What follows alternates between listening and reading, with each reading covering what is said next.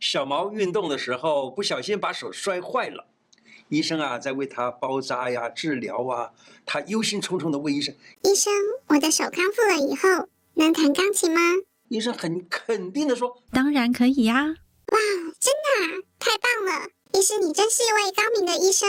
我以前根本没有弹过钢琴哎。胡乃文开讲喽！我是你的老朋友胡医师。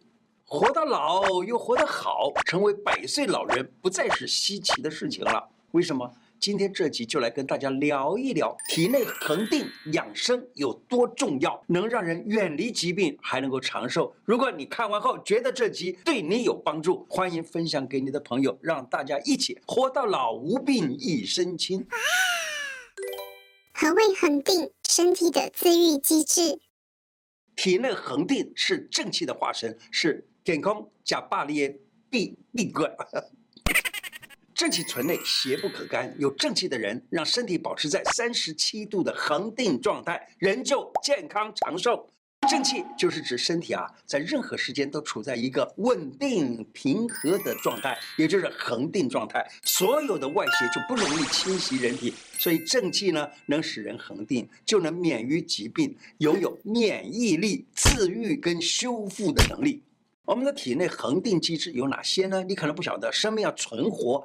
其实是靠这些重要机制在维持恒定，像是体温的恒定啊，心跳速度的恒定啊。你看心跳速度都是在七十二跳上下一点，太多了就不好，太少了也不好，是不是？那血压也是一样，血压大概就是在一百二十啊、一百三十啊这个位置是最好的血压。体液的渗透度啦，体液的这个酸碱度，像 pH 值啊，各种离子的浓度啊，还有血液里面的氧的分压了，血液中葡萄糖的浓度啊，这些都是要恒定，就是维持身体恒定的非常重要的机制。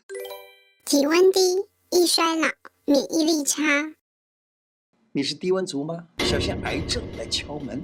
你晓得啊，长期处于体温偏低的情况，基础代谢就会下降，加速老化，而且还容易大口呢。百病起于寒。日本有一位医学博士叫做石原结石，提醒我们说，体温降一度，基础代谢会下降十二个 percent。加速身体的老化，热量消耗会变缓慢，人就容易变短口啊。这个世纪以来，我们人类的平均体温有下降的趋势，这很不好。科学期刊叫做《eLife》的研究指出，他说啊，十九世纪美国人的体温平均大概是三十七度，每过十年，美国人的平均体温就降低了零点零三度。到了现代人呢，他的平均体温已经到了三十六点六度。假如再继续下去，平均体温一直降低，那根本不是好事儿。它是发热食物，增强免疫力。你的体温上升一度，就可以使得免疫力提高五倍。你还在害怕感冒发烧温度上升吗？嘿，那你可能不晓得体温升高有多好。体温升高能够帮助你杀掉病菌啊、病毒啊，增加身体的防卫病毒的能力、防卫病菌的能力。要问大家一个问题：湿疹。或有香港脚的人，他的体温是高的还是低的？我告诉你，其实是低的。所以你看，我以前啊，常常听到一些老年人他们说：“嘿，奇怪耶，我生病了，香港脚就好了。”原来他生病了，体温高了嘛，当然香港脚就好了。身体稍微体温高一点点，哎，香港脚啦、癣啦或者湿疹啦等等，反而就不那么容易发生才是对的。当然了，你说，哎，医生跟我讲我的身体是热体质，所以就上有了湿疹了。对，那是湿热的那个病状，那个不是说你身体热不热，而是那一块区域有那个热的现象就是了。还有呢，长期测量癌症患者，他们体温都太低了，人身体热了或发烧了，就可以把霉菌啊、病菌啊杀死，甚至于把癌症细胞给杀死。介绍你一个吃了可以发热的一个食物，叫做姜黄。姜黄是一种可以使体温上升的食材。最近坊间流行吃姜黄，说是能够预防或者治疗癌症。这个说法，我想可能它原因也就在这个地方。恒温有多重要？降低感染风险。各位，你知道维持三十七度的体温这件事情有多厉害吗？它可以有降低感染的机会啊。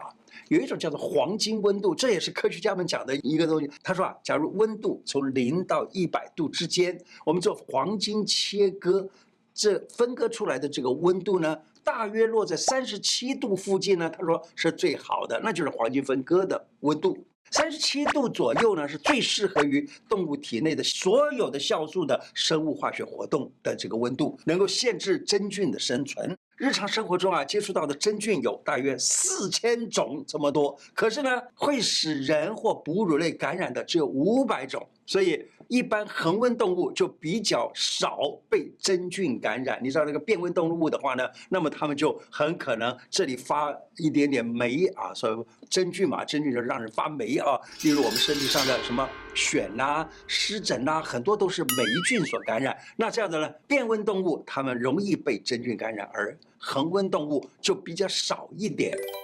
长期吃药破坏恒定才更伤。哪些习惯会破坏了你的恒定状态呢？长期的吃药，没想到吧？各种原因服用各种药物，像是降三高、抗生素、退烧药、类固醇、安眠药、镇静剂、止痛药，还有维他命啦、矿物质啦，各种营养食品。好像说我以前的样子啊，所有的药物都具有偏性的，所以呢，他说有偏性的，经过医生处方，拿这个偏性来治理身体的偏性。你身体太热了，把它变凉一点；你身体太寒了，把你变温暖一点；你身体太怎么样的，就把那个纠啊，就是以偏来纠偏，用。药物的偏性来治疗那个生病的偏性，病治好了就停药，就这么简单的理。如果药物吃多了或吃久了，就会发生某些个现象。什么现象呢？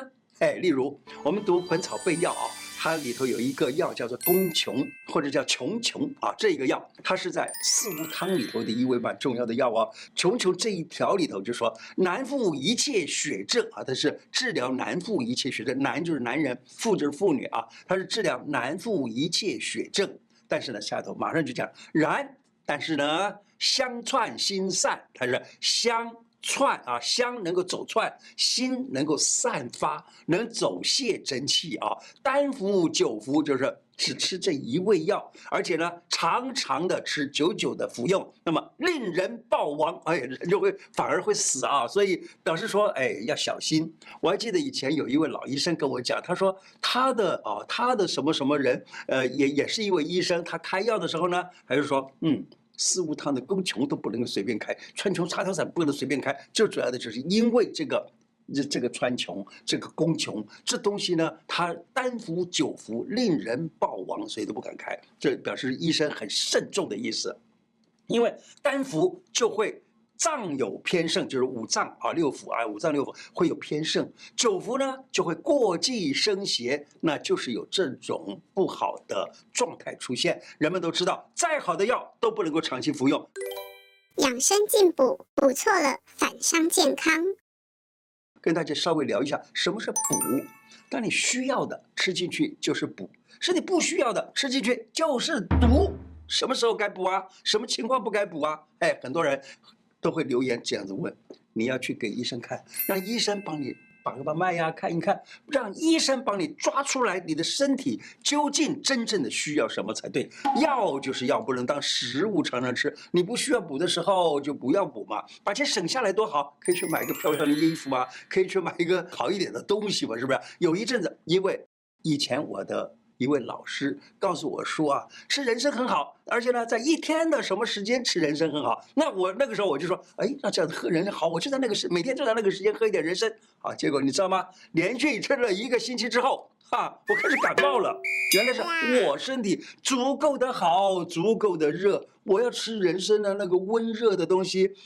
啊，把我身体变得更免疫力更强了。这个时候呢，就有过反而有过度敏感的现象。这个身体不虚，身体热，你吃人参干啥？对不对？好，降血压药也是一样，吃的多了，血压降得过低了，小心就可能中风。为什么？因为你把那个血压降低了以后，血液就不能够流到那个应该去的地方，因此呢，搞不好还中风了。实在是要小心啊！降血糖药不也是一样吗？你降过度了就惨。有是症必用是药，这个是中医讲的非常重要的话，就有那个病情，你就应该吃那个药。